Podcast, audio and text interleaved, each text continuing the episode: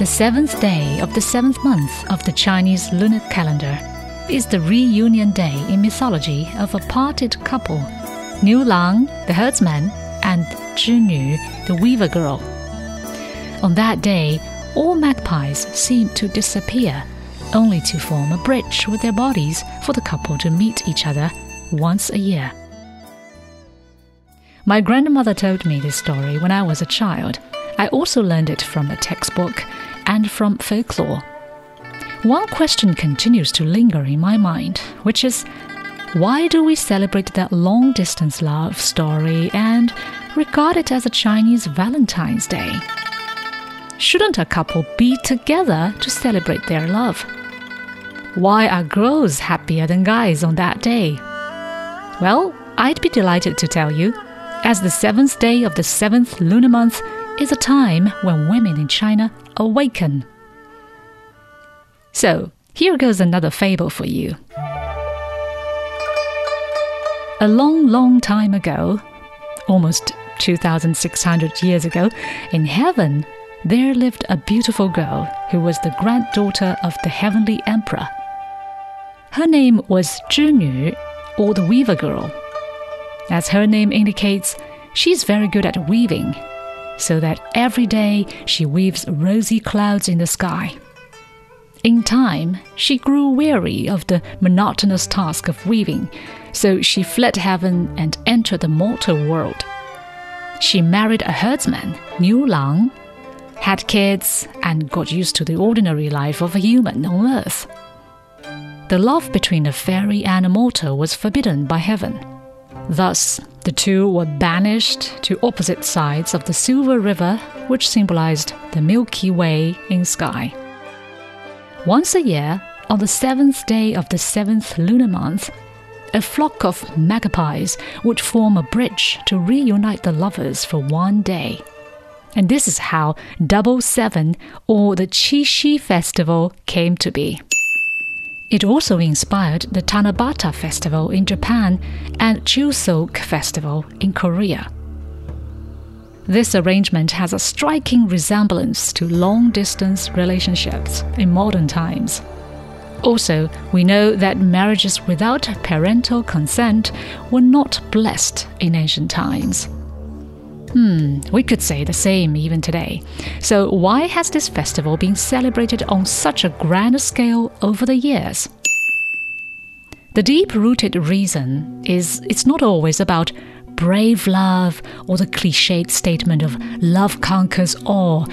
Many believe it's about a woman's desire to be smart, intelligent, and skillful.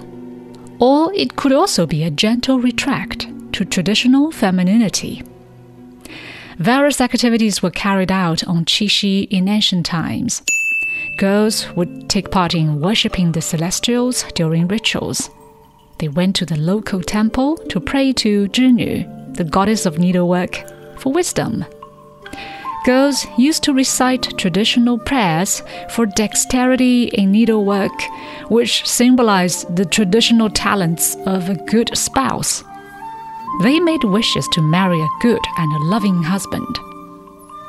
This was done even in domestic settings. Under the moonlight, young women set a table with tea, wine, fruits, various nuts, and other sacrifices.